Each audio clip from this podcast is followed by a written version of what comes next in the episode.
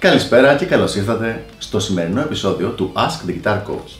Σήμερα έχουμε μια ερώτηση από το φίλο μας τον Σπύρο, ο οποίος ρωτάει Ποια διαδικασία ακολουθείς για να ηχογραφείς και να συνθέτεις τα σόλο σου; Α, για να δούμε.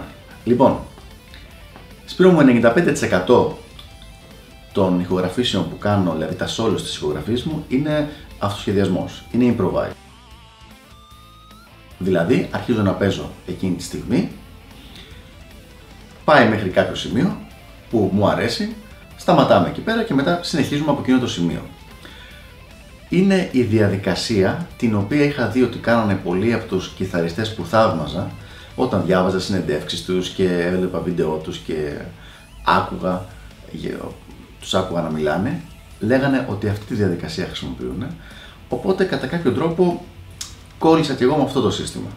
Ξέρω ότι πολλοί κόσμος ε, φτιάχνει τα σώδο από πριν, δηλαδή τα συνθέτει και μπορώ να καταλάβω για ποιο λόγο γίνεται αυτό το πράγμα, απλά εγώ έχω μάθει διαφορετικά.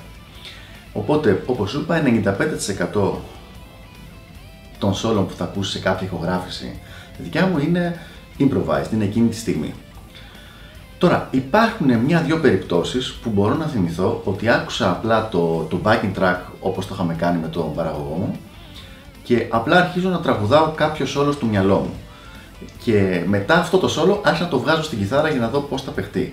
Αλλά αυτό είναι κάτι πολύ σπάνιο, δηλαδή έχει συμβεί συνολικά μέσα σε 40-50 κομμάτια που έχουμε ηχογραφήσει τρεις φορές ας πούμε.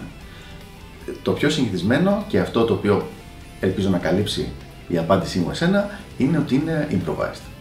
Αυτά λοιπόν για τη συγκεκριμένη ερώτηση και τα λέμε στο επόμενο επεισόδιο του Ask the Guitar Coach. Γεια χαρά!